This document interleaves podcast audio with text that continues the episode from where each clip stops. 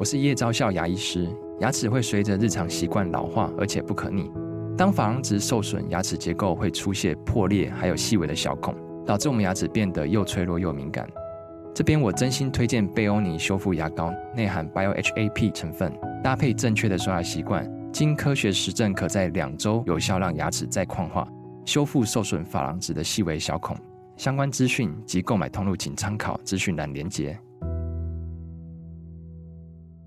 好，回到蓝轩时间，又到了每个礼拜五我们吃喝玩乐跟着蓝轩乐生活的单元啊。听到这首歌是来自于呢美国的一个团体啊，你听这个团体的名称叫做 Rising 呃 Appalachia， 那你就会知道说跟阿帕拉契山有关啊，所以他们的歌他们的歌曲呢或他们的风格比较倾向于一些比较民谣民歌式的，然后的话呢当然也会加进其他的一些元素啦哦。那呃他们这个呃歌曲当中的话，我觉得比较特别的是在于说他们用了非常多的一些相关的呃这个乐器，这个乐器里面呢包括了像什么斑鸠琴啊，呃包括了像是呃小提琴、非洲鼓、巴拉风跟这个加康鼓等等啊，康加鼓啊，那都是一些比较是属于来自于土地的，然后呢跟一些不同的呃这个呃少数部族哦他们所使用的这些呢传统的乐器有关的，所以因此让他们的呃歌曲的风格呢都带有一些呃感觉起来哦，就是比较你说是原始嘛，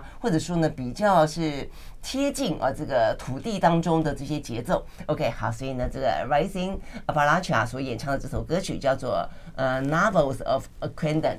在今天的话呢我们的节目里面呢才刚刚过完年哦，所以呢一样的呢跟大家拜个晚年，然后的话呢就想到说哎呃如果说哦大大家呢呃这个过年的时候还没有玩个痛快，然后或者接下来呢新的这一年龙年呢有一些新的哦这些相关的旅游安排的话，我觉得呢其实旅游的方是有很多种哦，呃，现在当然大家很喜欢就跟着吃啊，先订好一个餐厅，先打听一个什么米其林，然后呢就跟着美食啊这个去旅行。但是的话呢，事实上如果你跟着一些建筑去旅行，跟着一些呢很精彩的一些舞台剧啦、百老汇啦、呃音乐呃这个演出啦去旅行，其实也是另外一种呢很惬意的方式啊，这个有点嗯气质文化之旅啊。好，所以我们今天的话呢就。呃，想到呃，就邀请到呢，最近出了一本书，呃，它是呢，因为啊、呃、这个疫情被困在台湾里面啊、呃，开始呢在岛内进行旅行，那用建筑学者的眼光啊、呃、来看台湾，呃，因此呢出了一本很有意思的书，叫做《在自己的城市中旅行》。好，所以呢它是都市侦探。李清志啊，他是呢在呃实践大学教建筑教了好长的一段时间啊，有段时间我们还。我好好好几年前了、嗯嗯、还找过老师来过几次，对对对，很久很久没有邀请老师来了，所以呢李清志老师到我们的现场来。老师早安。主持人好，听众朋友大家好。嗯，真的是好久不见啊、嗯、那这本书这本书其实照这样讲也也写了两三年对不对？呃陆陆续续对陆陆续续对、嗯、因为我就是主要是在疫情期间、嗯、呃等于说重新去发现台湾了。嗯嗯嗯，是有这种感觉，而且呢，看了老师这本书就知道说，哦，老师不愧是台北人，呵呵就是、呃、应该就是比较少啊。他自自己开玩笑自己说，这个天龙国，那这个天龙国的话呢，在疫情期间伪出国，那就是跨出天龙国，就叫做出国了。对，对其实天龙国这句话不是太好了啊，是啊，对。是啊、可是后来我们发现，我们的确就像就像天龙国一样。嗯，然后把自己封闭在这个城市里。是啊，是啊，因为我是南部小孩，所以我比较、哦、对，所以我比较就是从小就会呃觉得台湾的山野其实蛮漂亮的，嗯、但是台湾的建筑坦白讲，确实是嗯这些年进步很多。呵呵如果从从建筑学者的角度看的话，我也觉得很有意思。嗯，那所以对老师来说，以前。你在这本书就讲到嘛，以前你基本上就比较常去出国去玩，出国去看建筑，出国去去看世界，但是比较少在台湾呃走来走去。对，可是我我觉得台湾基本上哈、哦，我们像我这本书里面谈到的建筑啊，不单单只是那些有名的建筑，嗯、或者说有名的建筑师设计的建筑，嗯，在我里面其实就是我在台湾各地游走哈、哦，对，然后我我观察到的，我们应该讲说它是一种。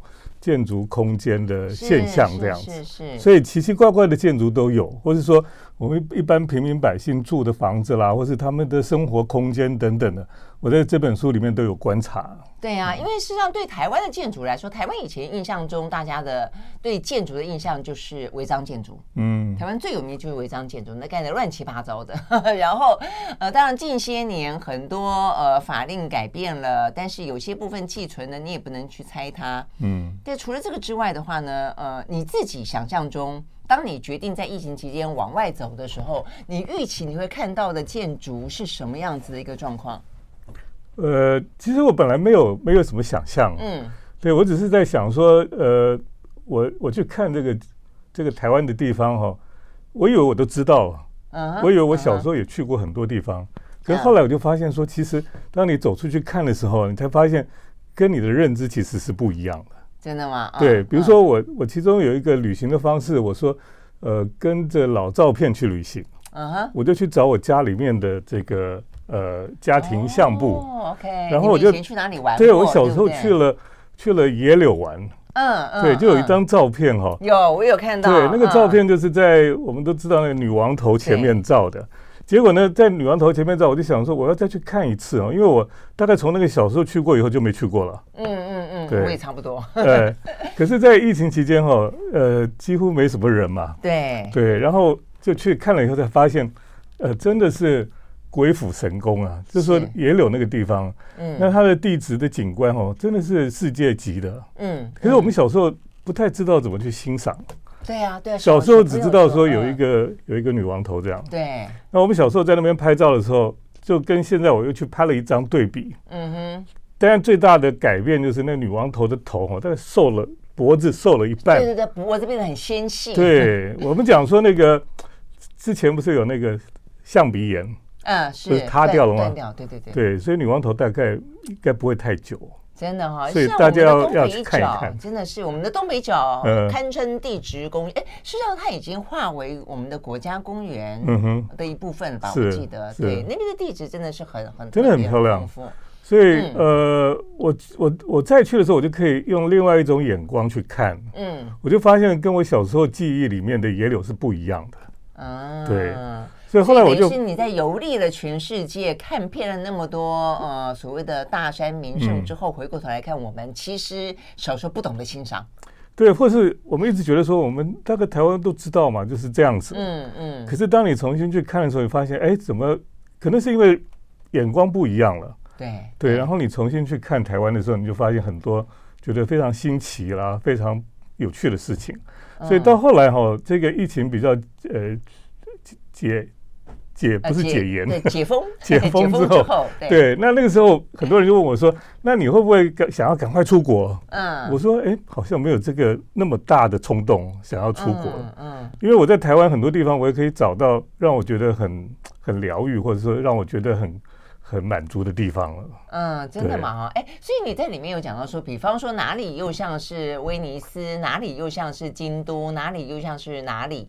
对，你自己嗯，因为我我比如说我我去呃去台南，嗯，台南很多巷弄走来走去，老家，哎，对，那个很多巷弄走起来很很有趣啊。是啊。后来我就发现说，其实我走在那里，跟我在威尼斯的巷弄走也很像啊，都这样的窄窄窄的弯弯的。我们在威尼斯就很容易迷路嘛，嗯，对，你在那个小小的那个台南的巷弄里面走，也跟那个感觉很像。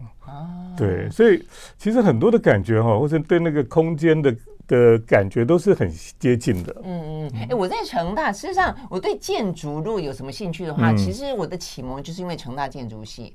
哦，那、呃、成大建筑系他们其实会经常会带学生去台湾的这些庙宇跟附近的宅巷里面去上课，所以我以前我小时候到处跑的时候，嗯、对，碰到一群台呃成大学生，成大建筑系的学生，所以老师带着他们出去。啊，然后就是我我印象好深，对啊，我就觉得哇，因为我们我们学建筑哈、哦，一个很重要就是要要去现场，对不对？对，嗯、因为我们我们常常觉得说建筑就不是说你看一看书啊，或者看看照片就可以了，嗯，你一定要现场去，嗯、呃，我们叫做体验建筑了，嗯，对，因为你到现场去之后呢，你会感受到那个建筑哈、哦。包括它的光影啊、嗯、味道啊啦、嗯，或是那个材料的质感等等，都不是你在书上看得到的。嗯嗯，所以你你亲身到那个现场去，你的感受会很深刻。嗯，对，所以我们学建筑的人就是像安藤忠雄说，呃，怎么样学建筑啊？第一个就是要旅行啊，嗯，旅行是很重要的，嗯、真的、嗯、真的。我看过一个好像是是妹岛。内岛和世他的一本书，嗯，他是不是去旅行的时候习惯自己要带带素描？哦，大概其实学建筑的人都会这样子啊，真的吗？对对对，就是用用画画的方式来记录他的旅行。你也会这样的吗？对，而且我常常带、啊、我也常常带学生去上课啊，去大稻埕啊，嗯、去城中区啊，是，我也叫他们要画，对，真的啊，因为你通常哦，你拍拍照片就忘记了，对，所以你当你画过，太快了，对不对？对，你画过之后，你大概一辈子不会忘记。啊、真的、啊嗯，而且当你画的时候，你就会就观察到很多的细节，没错，没错。然后你可以、嗯、可以静下来，好好欣赏那个建筑的美。嗯 嗯, 嗯，我看雷香也有这样子的一个习惯，他也是一样、嗯。我以前我们去埃及玩的时候呢，有一个就是呃念建筑还是念室内设计的一个女孩子，嗯，她也是一样，她就随手带着呃算是水彩笔。嗯，就是画那个蛋彩哦，我觉得好棒哦！我觉得这种记录旅行的方式，可惜可惜我们才华不够，没有办法。对，其实每个人都会画，只是只是你没有机会画而已。啊，真的吗？对，哦、我我常常我有教通识课程了，然后有一些也不是建筑系的，嗯，我就带他们去看去画，结果他们越画越好。哦、对、哦，这样子哦，所以你带他们去看之外，还带他们去去画，对，哦 okay、只是没有机会尝试，因为每个人都会画。只是其实我觉得是对、嗯，就是每个人风格不太一样而已。嗯嗯，而且反正自己留着做纪念嘛，又不又不产出，所以画的是好是坏、嗯、也无所谓。嗯 ，OK， 好，所以我们休息一会儿再回来啊。那所以呢，呃，李清志老师在过去这个疫情的两三年间啦啊，就是重新用不一样的眼光再去看台湾，然后呢，看空间、看建筑哦、啊，看整个的城市的氛围。那因为今年是龙年的关系嘛啊，所以我们休息回来告诉大家，呃，我们可不只是龙的传人了，我们。我们的呃城市当中啊、呃，充满了或者也很多地方啊、呃，有着一些你可能想象不到的龙。呃，比方说在什么春秋阁，对，呃，有龙的建筑，不知道在哪里，还有个像库斯拉一样的恐龙哦，这个站立在高速公路旁。嗯、你曾经注意到过这些怪奇建筑吗？我们休息呢，回来聊聊。I like one oh three, I like radio.好，回到连线时间，继续和现场邀请到的啊，他是建筑学者，也是作家呢，李清志啊，这个到我们的现场来聊他这本书，叫做呢，在自己的城市旅行。我想很多呃人在疫情期间，因为出不了国的关系啊，这个慢慢的都有一个用自己的方式重新发现台湾。呃，因为呢总是啊这个得要出去，否则的话呢，呃闷在家里面实在是太痛苦了啊。好，那但是呢，因为是建筑学者的关系啊，那所以李清志用他的这个建筑学者的眼光。呃，带着大家呢重新啊、呃、去认识了自己的呃这个城市啊，然后呢重新去观察台湾的这些城市空间啊。那呃这边讲到，其实我看你你有一个章节就写这个怪奇台湾怪奇啊，我其实很有感觉，在台湾，因为我们我家在台南嘛啊，所以以前每次呢从北部念书要坐车回台南的时候，就会经常走什么高速公路啦，嗯、或者就比较常有那种南来北往。经常会让他看到好大好大的那种神佛，对，嗯，然后你也不知道是谁盖的，有些看起来像是在庙旁边盖给弥勒佛，你大概也就可以理解。有些好像你看半天也看不到庙在哪里，那突然间就来了一个什么大菩萨在那个地方，然后就觉得很很新奇哦。那呃，你说做的很精致的有，但做的很。很素人的也有哦，嗯、那颜色也是很很光怪陆离，所以在你这本书里面，你就收集了一些这个恐龙到底在哪里啊？像库斯拉一样的恐龙，恐龙很多，在台湾 很, 很多吗？对，像我们这个书的封面，嗯、你可以看到封面哦啊，对，呃，那个封面你可以看到，因为它后面有一零一大楼，所以它是就在台北台北附近，对，其实它是在中和了。中和的、哦、呃山上这样子，这样子对。那这个照片很多人以为是以为是合成的，对啊，因为很怪异嘛。对，对对怎么会有一只恐龙在在台北的上空这样子？那其实这个是在呃中和那个烘炉地，烘炉地不是有一个土地公庙那个地方？嗯，嗯那呃，其实我最早知道这只龙哦，其实是最早那个艺术家那个姚瑞中老师啊， oh, 对，他以前都是专门拍你说的这种神佛啊或者什么， oh, oh. 然后他有一本摄影集里面有有拍到这个，它是黑白的，然后在公路旁边有一只恐龙这样， oh, okay. 我就说哎、欸，这恐龙在哪里？我好想去看它这样子。那后来终于在疫情期间，我终于找到机会就去看这个，然后拍这个照片哦。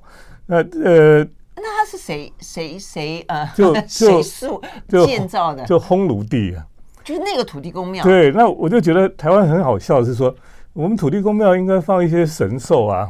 对，那神兽中国的龙也不是长这个样子，这个是侏罗纪公园的龙、哦，没错啊，真的是。可是你去那边你就发现不是只有一只哦，好几只哎、欸、啊，真的、啊。对，那这是让我比较不解，就是说为什么中国的寺庙好还可以放这种这种奇怪的这个怪兽哦。可是后来我就发现，在台湾哈，我们的包容力很大、啊，呃，应该说是很有创意吧。真的，真的。对，那后来我在台湾各地哈，然后我就开车在公路上，就发现很多地方都有一些奇怪的这个龙的建筑哈。龙的，其中有一个最怪的就是这个，这是一个在桃园的公路上有一个财神庙，嗯，那庙门口呢，它就放了两尊龙哈。而且这个龙很像是侏罗纪的龙，可是当你是侏罗纪暴龙，对，可是当你仔细看的时候，它。它不一样的，因为它头被改过了，动了手术这样。哦、对，什么意思？动了手术？你看它的头是是中国龙的头被撞上去。哦，对，然后它的手也是变成中国中国龙其实是九种不同生物组在一起的。嗯哼，所以它的手是鸡爪，你看到那个它是鸡爪。对哦，这样子、欸。所以我就把这个龙称作是混血的龙了、啊。对，所以侏罗纪的龙加传统的中国龙，对中国龙，所以台湾的庙宇前面这个龙变得变化很大，然后是很难想象的这样子。嗯、对呀、啊，真的是太有趣了。然后呃，在那个春秋阁，春秋阁是高雄嘛，对不对？哎，我小时候有印象去春秋阁，但是我怎么没有印象它的龙这么的大，这么的高，而且还可以走到它的龙的身体里面、啊、呃，这是春秋阁旁边哦，但最早就是那个呃春秋阁那个。叫什么龙龙虎塔？哎，龙虎塔就是它有两个塔，嗯，然后有一个入口是一只龙，然后另外一个入口是一个老虎。嗯，你知道那个很有趣哦。我去的时候，因为我那个是日本人非常喜欢的一个，你说景点对不对？对，因为对他们日本人来讲，日本没有这种庙，嗯，日本的庙都素素的，哎，对，素素的。他来台湾就发，哎呦，台湾台湾的庙这么这么。有生猛，真的生猛，生猛，所以用这。但有一次我就跑去了，颜色也是啊，我们对对对，好鲜艳，都很鲜艳。然后我有一次就特别就坐高铁到高雄之后呢，我就坐个计程车去春秋阁，然后我就下车的时候，那个计程车司机说，呃，他可以等我，嗯，我说好，那你等我，我去拍个照片。我去拍照片哦，当地人就跑来跟我解释呢，他可能以为你是日本人，对他跟我讲英文。他、哦、跟你讲英文 ，OK？ 他就跟我解释说，我、哦、当地人那么厉害，跟你讲英文。对，他跟我讲英文，他说你要从龙的嘴巴进去，从老虎的嘴巴出来才行，这样。啊，这样子吗？对。哎，那你怎么？我记得你在书里面讲说，你要、嗯、要从龙龙的嘴巴出来，不是吗？要进去啊？进去，然后从老虎的嘴巴出来。哦哦、这样子对，那事实上那个整个莲池潭哈，嗯，左营那个莲池潭旁边，后来就多了很多庙，奇奇怪怪庙都有，啊、然后他们都盖了很多奇奇怪怪、很巨大。我就说那个。那个地方很像宝可梦那个怪兽聚集的地方、哦，对，非常多。然后后来哦，这个我也去南部走了很多地方，有一个地方叫代天府啊，代天府在麻豆那里。嗯，我知道。对，那边哦，就就是这个这个建筑，对它，所以难怪我就觉得哦，很巨大。代天府，这个代天府，这不是春秋阁，这不是春秋，春秋阁是前面这个，对，哦，对，这个是春秋阁啊，在莲池潭上，哦，难怪我就觉得好像跟我看的不一样。对，哎，那春秋阁的可以进到龙的身体里面吗？也可以，也可以。那代天府的，代天府的更大，代天府更大，是因为代天府其实有它里面最有名是地狱嘛，它有个地狱，天堂与地狱，哦，这样子。对，那。其实地狱我也不敢进去，我觉得好恐怖。后来我就说我去天堂，因为他的天堂其实是在那个龙的身体里面。哦，对，然后你要从龙的后面，好像它的它的尾部有个入口可以进去。嗯，他就写天堂入口，然后你进去的时候，他收四十块。去天堂四十块就可以了。对，然后里面是展示什么呢？他就是走在那个龙的身体里面、哦、然后这个这个弯弯曲曲这样的、嗯、然后走在里面你就看到他就是展示人到天堂去之后在那边下棋喝茶啦，然后有宫女在陪伴啦、啊、这样就像那个天堂。可是当你看到那个宫女、哦、你就不会想去天堂。哎呀，他做的那个宫女很可怕。就画的不够不够这个吸引人，对，就是就是很粗糙这样的，很恐怖。然后后来呢，一直走走到最后就，我觉得这个很好笑。我有看他的书里面，李清德老师说，看了以后你就不会想要去天堂了。对，然后你最后走到那个他的头部很高，嗯、大概四五层楼高，然后从嘴巴出来的时候呢，你就可以看到整个那个他的园区。哦，然后从嘴巴这样一个楼梯走下来，对呀，对呀、啊啊，我觉得其实还龙年哈，我觉得如果没有去过的话，还蛮值得去看看的，对，蛮有趣的，蛮特别的，这是台湾独有的怪奇建筑。嗯、好，我们休息了再回来。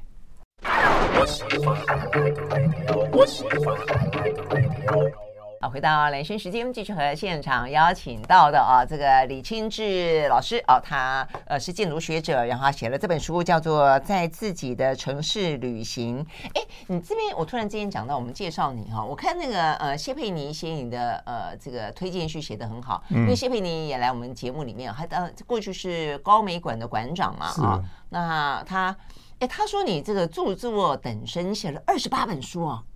有这么多、啊，好像是有、啊，真的是很多哎、欸。然后他就讲到说呢，呃，每一个喜欢文化建筑的人的案头上，大概都会有这个李清志老师的书作为装点。哎，我觉得这个话讲的很是，我我的书架上面可能不止你的一本书，我看看有没有快要十本书、啊。真的吗？真的真的真的、嗯。好，所以这本书呢，讲到是在自己的城市旅行啊。所以我们刚刚讲到说呢，台湾有很多的怪奇建筑，呃，我觉得讲到什么恐龙啊，什么侏罗纪啦，或者中国龙的概念啦，就龙年嘛啊，但是，嗯，不过侏罗纪是有点诡异，我觉得更诡异的是这个这个章鱼，这个章鱼在哪里呀、啊？而且还粉红色的、桃红色的，这在东北角附近哦。他当其实应该他们觉得这个应该是小卷吧？小卷对，因为当地是、哦 okay、是的确是有捞小卷，然后所以他们那边有有这个什么小卷米粉啊什么，哦、还算是很有名的地方。这样子，所以就是可能是餐厅自己弄的哈、哦。那这个这个也是一个是一个倒栽葱的，这这个其实龙虾吗？哎，对，你看你怎么知道它是龙虾？我都觉得它像蟑螂或什么。对，其实它我是故意从它背后拍的。对，它的肚子有点像蟑螂，有点恶心。那看尾巴像龙虾啦。对，那我们台湾就是很喜欢在某个地方，如果它特产是什么，它做了一个很大的这个东西出来。对对，那我是觉得说，哎呦，这看起来很恐怖哎，有点异形的感觉。对对对，异形的感觉。对, 对啊，然后有一个就是我说的，我印象中的弥勒佛啦，这个弥勒佛在在台中，对台中嘛，哦，对啊，其实台中本来就有一个大佛。你说彰化吗？对呀、啊，彰化，彰化。这个是在台中市区了。市区啊，对。哦、然后因为在那个因为在市区，在市区就觉得非常这个冲突，这个对应很冲突，因为旁边就是民宅。你可以想象说，有的人家里住在旁边，就每天看那个大佛，从窗户看上去，大佛在看你。我觉得那个压力很大。不，这个庙很特别，是因为它是日本时代就有一个禅寺，老的禅寺。后来他们改建之后呢，他们就盖了一个新的大的庙，可是他们把那个老的就包在里面，好像大饼包小饼一样。真的吗？对对对，就是它也是一种很特别的保存古迹的方式吧。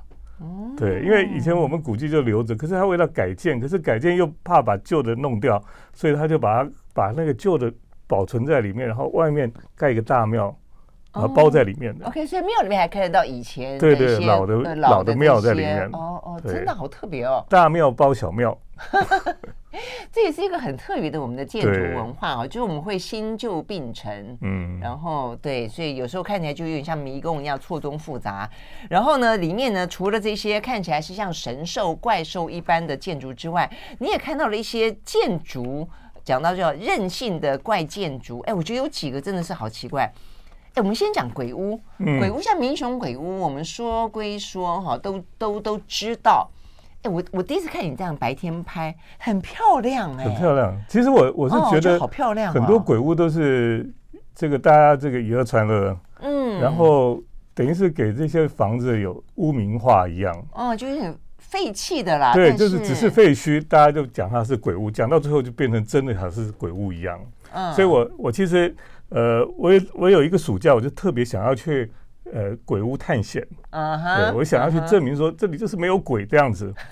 那第一个当然就是去民雄鬼屋，这非常有名的一个鬼屋嘛。对。那去了以后就发现，哇，那个房子真的超漂亮的。对，真的是很漂亮。对，但是你走进去，因为它的院子的那些呃植物都杂草丛生了。嗯嗯。所以你走进去是有一点阴森森的，有点像印第安纳琼斯，他去了，比方说什么古文明的、呃、古文明秘鲁啊，什么印加啦，嗯、或者什么阿兹特克，对对对，呃那个里头。然后那个房子你进去看，哇，一个华很很华丽的一个三层楼的豪宅，嗯，就但当然它里面已经塌掉了。可是呢，它那个那个树树枝啊什么就跟它长在一起，盘根错错节，对对对，就是这样缠绕。可是非常漂亮，嗯，对。这个在你们这个呃考察里面，这个应该算是日剧时期，比较像什么？对，它是还是什么巴洛克？也都不算，它就是台湾的建筑，可是它就是把西洋的这个元素元素放进去，放进去。但因为是一个红砖，而且看起来这个地方，它显然在当年它是一个有钱人，非常有钱，因为它旁边都是稻田而已。嗯嗯，你可以说在那个那个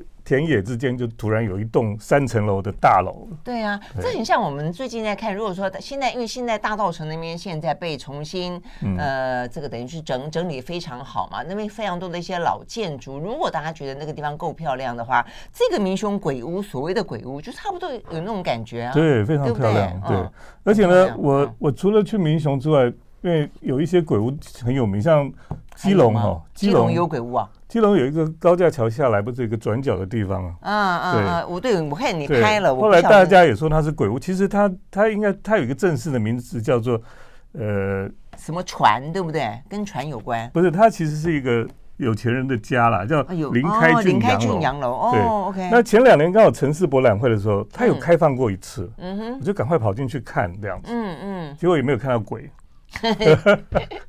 你大白天跟大家看不到鬼，对，大家都说你为什么不晚上去？啊，就是啊。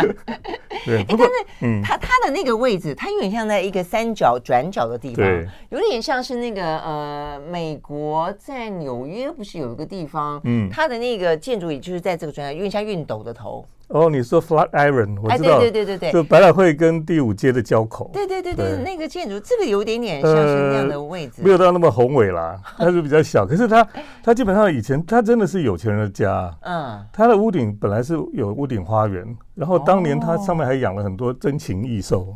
哇、wow, ，OK OK， 所以他们现在都长，现在长了一棵榕树在上面，我觉得好特别哦。对。好像头顶戴了一个帽子，但因为他们的后代哈，后代太多人了，所以、嗯、呃，不是谁可以决定要怎么处理这个事情，啊、所以就一直就荒废在那个地方。对，那基隆人就说、啊、一直说哦，他是鬼屋，然后有人说他基隆，他小时候在基隆长大，父母都跟他讲，你经过那里要赶快走，不要看这样。啊，是吗？所以这种就是有点点以讹传讹。对，你看这里面多漂亮哦！对呀、啊，是真的很漂亮。所以这个是林开俊还是？没有，这是民雄哦，民雄鬼。对啊，你看我我到里面去拍很多照片都没有拍到鬼影。对，看到非常漂亮的这个树影啊，这个树影婆娑。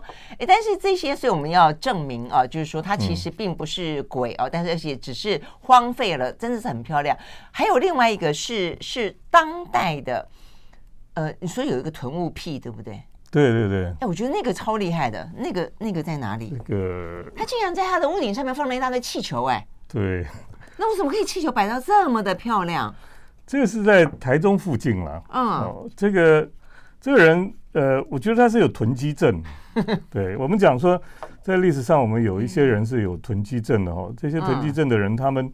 就喜欢收藏东西这样子，对对啊，我对这边对，可是这个人收藏哈、哦，他堆堆到堆到这个房子，有一点像是我们看那个动画《天外奇迹》，对，没错，就用气球把房子飘起来这样，对对对对，可以一路飘飘到，就是就是还蛮好看的，对不对？那我我一直我后来知道这个东西，我就一直很想去拍照。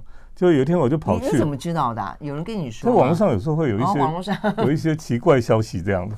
然后我去的时候还真的碰到那个人，真的那个人就从他的正面哈、哦，从、嗯、这个地方钻出来，用钻的钻出来，因为他的门口都被他的虽然虽然他的屋顶二三楼以上都是气球，但他底下一楼的地方确实是对堆满满的。堆满了一些废弃物， 对, 对不对？然后他就是必须要爬爬爬到那边，然后从那个钻从那个洞钻进去，他出来也从那个钻出来。那是什么样的一位？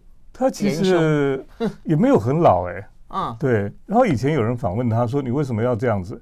他说：“他从那边钻来钻去，他这样不会很不方便吗？”他说：“不会。”他说：“这样很有安全感。”啊，他觉得很有安全感，他很有安全感。嗯、然后后来我就我就是用空拍机、哦、上去拍，才发现难怪我在想，屋顶好漂亮哦。对，他的屋顶真的好漂亮，堆满了气球，而且他去哪里弄那么多气球、啊？其实那个不是气球，因为气球会破，那个是呃船上的那个浮球。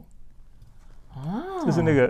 有没有渔船用的浮球？ Okay, 浮球有很多不同的颜色，哦、他就把它，啊、所以不晓得从哪里收集，收集的，收集这么多，而且带到屋顶上可以堆得满满的。对、嗯，然后上面又有绿树，然后又有红气球，嗯、其实真的是很。蛮, 蛮漂亮的，坦白说，很特别的，呃、很很诡异的美感、啊。对，其实囤积症是算是一种病、啊、是啊，对，那。呃，历史上最有名囤积症是在美国，他们在纽约以前有一个大房子，嗯，有一对兄弟住在里面。那他们其实都也都是高级知识分子，可是当他们呃这个父母过世之后，他们继承那个房子，后来两个人在那边哦，他们也是觉得有一点，因为那个地方哈林区治安比较不好，嗯、然后房子又很大，所以他们就在里面囤积很多东西，把那个大房子里面弄成像。你走进去就是迷宫一样，像机关一样。对，然后有一些机关这样。嗯。后来呢，他的他的弟他弟弟这个呃，他的哥哥眼睛不好，嗯哼，所以就靠他弟弟呢，这个每天就帮他喂他东西吃这样子。嗯嗯。后来有一次呢，就有一个小偷，嗯，居然跑去报警，嗯，说那个房子怪怪的，有问题这样子。嗯哼。他怎么知道？因为他可能想要去偷东西，所以后来他们警察就进去就。一楼都进不去，他爬、嗯、爬窗户从二楼进去，你觉得被东西都都都塞满了就是了。然后就发现了他这个他这个他他兄弟里面一个人的尸体在那边。哇！对，然后又花了很长的时间才找到楼下另外一个兄弟的尸体，因为他他这个他这个弟弟哈、哦、本来要照顾他哥哥，然后可是他有一次被自己的东西压死。天哪！对，然后甚至呢，他就。他哥哥没有东西吃就，就后来就就死掉这样子。那他们后来清他的房子里面，清了十几吨的垃圾，而且那垃圾很很特别，他甚至里面总共有十一台钢琴。对呀、啊，很多东西就对了。我看你讲说有几千本书哎、欸，对对对，所以就是这一对知识分子兄弟，他们算是知识分子，也真的是很诡异、嗯。其实我在永康街附近，我我我有经过一个，就是有一次我要去买一个很特别的灯泡，嗯。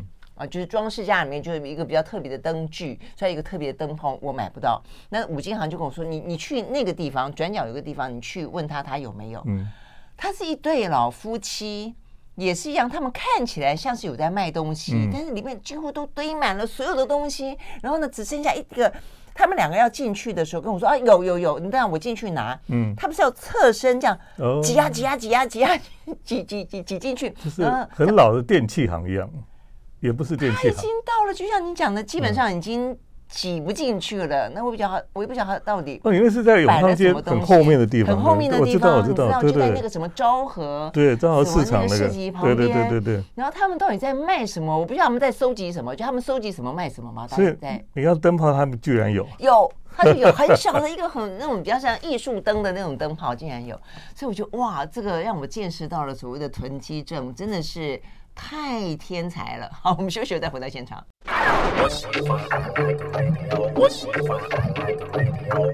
好，回到蓝轩时间，继续和现场邀请到了建筑学者李清志来聊天啊。那在疫情期间的话呢，他走访了台湾，然后呢，算是给自己找一个出口啊，跟伪出国。但是呢，另外呢，也有一些很精彩的发现。在自己的城市旅行这本书里面呢，就是呃，揭露了非常多的、啊。我也觉得大家可以跟着啊，这个李清志老师的呃、啊、这样的一个建筑的导览，去重新走一走啊，我们这块土地上面的一些呃。算是去重新欣赏吧，或者是从不同的眼光而、哦、去观赏我们这个城市的空间。好，那我们刚刚讲了一些怪怪的啊、哦，我们现在介绍一些非常令人惊叹、惊艳的。呃，有几个教堂，呃，其实我们以前介绍过宫东哦，因为我们访问过那个呃范逸顺嘛啊、哦，他、嗯、哎他这本书真的很精彩，对，宫、嗯、东在台东，那他是由呃这个就是一位瑞士还是瑞典？瑞士的瑞士的一个建筑师啊，这个受到教会的邀请，在几十年前啊，这个等于是隔海寄来了啊，这个呃建筑的草图，就盖起一个非常漂亮，就有点安藤忠雄感觉的那种。对，应该讲说他就是在那个年代是非常符合国际潮流的，嗯，只是我们我们其实都不太知道，真的，就建筑圈到后来才发现说，哦，原来台东有这一批建筑。真的是这样的，因为我们以前都都不太会去注意到这些，因为它是后山嘛。对，我觉得是这个样的关系。那现在我们才发现说，哦，原来当年的这些这个这个呃白冷会的教士哈、哦，他们这些天主教的传教士，然后他们他们甚至是有一些是他们自己设计的，嗯嗯，所以他们当时设计的居居然是我们当年，如果以当年来讲是世界潮流。真的是最最前卫的建筑、嗯，所以他们那个时候是受到什么科比意的影响，对不对？对，就是大概大概那个年代的，嗯、对现代建筑，对，真的嘛啊、哦嗯！所以呢，事实上，如果说在台湾你来一个教堂之旅的话，坦白讲，应该会有很多你你对台湾哦，这看待台湾的眼光会完全不一样。其实我在前面还有提到另外一个，就是在有我前面有一个篇章叫遗忘哈、嗯哦，嗯，是，就是我们被被我们遗忘，像这个。你刚刚讲公东教堂其实也是被遗忘的，是。那但其实在台湾还有另外一个被遗忘的哦，其实它是有一个德国得过普利兹克奖的建筑师设计的天主教堂。嗯啊，真的。对，在就在台你们台南金寮那个地方，它的外观看起来就像是一个茅草屋的屋顶，就像金字塔一样，对，角锥形的。它总共有三个塔这样子。嗯，可是在田里面，然后你怎么说？怎么乡下有这种建筑？嗯，那其实我们以前也都不知道。后来建筑界是因为这个建筑师后来得了普利兹克奖，大家去研究他的时候才发现，他居然有一个作品是在台湾。嗯，对，才发现、嗯、哦，原来这个是一个普利兹克奖的建筑师设计的、啊。而且那个时候他们的呃习惯就对于。当地地景的融入，他们是非常的呃在意的，所以他后来我看你里面写说，他们问他说要做这个形状，嗯，以为是金字塔，他说不是，他实际上是因为他看了台湾农村的照片，嗯，他觉得这个样子很融入我们的，他们觉得这个是很台湾，对对对对对对对，所以就弄了，哎，这个感觉上很像我们去什么东南亚旅行的时候会看到的那种香蕉园，呃，然后就要配上这样子的一个。房子的感觉，然后你进去最最妙的是，你进去发现那个那个神父就是一个老外嘛，啊、嗯，对，那个老外神父在里面，哎，这个、哦、这个老外， okay, 对，所以你真的有伪出国的感觉，对，就觉得哎，我怎么会去一个地方，在台南乡下，然后房子也很很像国外的房子，然后里面也是一个老外的神父在里面。所以真的是一个很异世界感。好，所以我们刚刚讲这样这样是一个教堂在台南，然后呢，公东教堂呢是在台东、嗯。那另外一个的话呢，哎，我发现老师跟我一样，我们都因为阿豹的关系注意到这个教堂。对，阿豹有一年因为拿下金曲奖的最佳的，好像是专辑还是最佳女歌手。嗯，她那一首歌，我也是注意到她那个教堂好漂亮。对，我我本来以为是在国外拍的，嗯，就后来才知道，原来那个教堂居然在台湾，而是在屏东啊。在屏东， 对, 对，但是我没有像老师这么的救急、哦、就是说你去研究了以后、嗯、因为你去研究之后才发现说，哦，原来它天这个屋顶上面那么热闹的是琉璃，对，对不对？它这个这个教堂很特别，是因为哦，它是呃，它的它的建筑师也是也是神父，哦，而且是、okay、是当地的神父，当地神父叫杜神父，嗯哼，这个杜神父呢，其实他在屏东，他盖了。呃，大概有十多家天主堂，哦，都是他盖的。对，然后这一栋最华丽。嗯，那这个杜神父是、嗯、他是原住民，然后他后来因为天主教会觉得他蛮有才华的，所以就送他到法国去留学。啊、哦，这样子啊？对，他留学回来，所以这很厉害。Okay, 那么你去看的时候，你就发现了、嗯、所有的里面的东西几乎都是原住民自己那些元素嘛，他们自己手做的。嗯、哦、嗯。那这些原住民的艺术家，有的做木雕，有的做这个琉璃，有的做各种东西。然后你进去里面就觉得好华丽，跟我们想象中看到那个教堂非常肃穆、很干净不一样。对，它就是非常的丰富、很华丽这样子，色彩缤纷。嗯，呃，那这个就是等于说是把原住民他们自己的文化表现在这个教堂里面这样子。嗯，我看你拍的，他们还让那个圣母玛利亚穿上原住民的服饰，好特别哦！对，就是一个非常有。原住民色彩的天主教堂这样、嗯嗯、那最有趣的是、哦、他们的椅子啊，每一张椅子都是 木, 木雕出来的啊，雕了一个人的样子。那为什么呢？因为他们是比如说一家人，他就雕了爸爸妈妈、小孩、或是祖父祖母，然后去礼拜天去弥撒的时候，他们就坐在坐在自己的位置上的啊。真的吗？那如果你没去，就看得到这个人没来。真的吗？这样比较好点名的意思就是了。嗯、我觉得这很有意思，对，就是说，那如果照这样讲的话，如果你说他雕就就就雕一家人，所以进去的时候你还要。呃，对号入座，就是爸爸要坐在爸爸的位置。对，他们可能就习惯自己坐在哪里就知道。真的，然后如果没有人的时候呢，看起来一望无际，还看起来像是木雕的人在那里，好像整个呃这个教堂都坐得满满的感觉。是真的蛮特别的啊！这个是杜神父在屏东啊，这个叫做嘉平法蒂玛圣母堂。对，哇，这个名字好长。它是在半山坡上了、啊嗯啊，真的。对，我们去屏东大概知道有一个最有名就是万金天主堂、啊，它是一个古迹嘛、啊，没错。对，可是除了那个之外，这个其实是非常棒，走走起来会不会很久？走不到，对，要要坐车，要坐车啊！所以你是坐车去的，对啊、哦，我觉得可以去看一看哦。嗯，嗯我们休息了再回来。I like one oh three, I like radio.好，回到兰萱时间，继续和现场邀请到了禁毒学者李清志啊来聊天啊，我们怎么样子在台湾呃旅行呢？我们可以呢跟着建筑看欣赏空间的方式去旅行啊。那我们刚刚讲到了呢，很棒的一些建筑呢，在台湾也有，除了教会之外，呃，你很很难想象啊，就是说墓园。呵呵墓园也有很漂亮的啊，呃，这部分我倒有点惊喜啊，就是说我们访问过黄生远嘛啊，这个田中央在宜兰，他们也是在台湾算是一个非常很讲究，但很早就说呃，我们希望能够让整个建筑融入，因为我们刚刚讲到，其实台湾很多建筑有点突兀啦啊，就大家都还蛮任性的哦、啊，就哎我想要干嘛就干嘛，然后跟旁边看起来呢呃格格不入也没关系，反而更凸显出可能它的独特性吧啊，但是呢有一派建筑就一直觉得说你应该跟这个当地啊这个的环境啊，不管是天际线啦啊，或是一些什么棱线啦，或是一些地平线啦等等，能够有些相呼应。黄生远他们就是比较是属于这一派的啊。那他们呢有一个、啊、好漂亮的，这个是他们的墓园，叫做樱花陵园。看了这个李清志老师的书才知道说，原来这边是一个网红的打卡点。你很难想象网红去墓园打卡，因为我们平常都不会想要去墓园了。是啊，可是这个大概是 全,、嗯、全台湾、哦、最受欢迎的一个墓园，真的是这样。那所有的年轻人不会打扰人家哈、哦，年轻人他们去都很开心哎、欸。像我说躺在那儿的人会不会觉得被打扰？那大概也开心吧，我不知道。啊真的啊、然后像这张照片哦，但你看到一个人而已，事实上后面排队要拍照的很多很多啊！真的吗？所以你们是轮流去拍照？对，那边这里是要轮流拍照的地方。